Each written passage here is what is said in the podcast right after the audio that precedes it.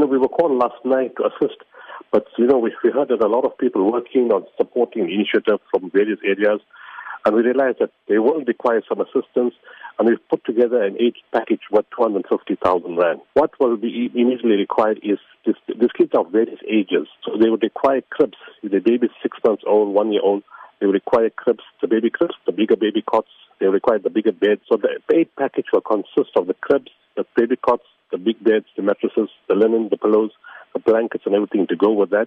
And then whatever special formula the kids need, we're saying minimum for one month, we can supply the whole month's supply of the baby food and other food items that the bigger kids may require. Then new clothing. If any of the kids are at school and they've lost their uniforms, we can provide the uniforms, the school bags, the stationery, any hygiene items, you know, bowls and then bowls, uh, spoons.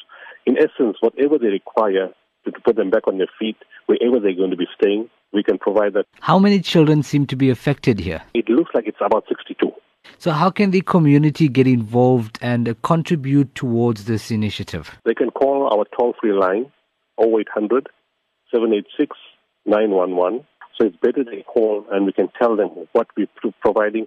And that's only after we speak to the director of the home and see what they have received, what they require, and then make the appropriate additional intervention so you don't duplicate.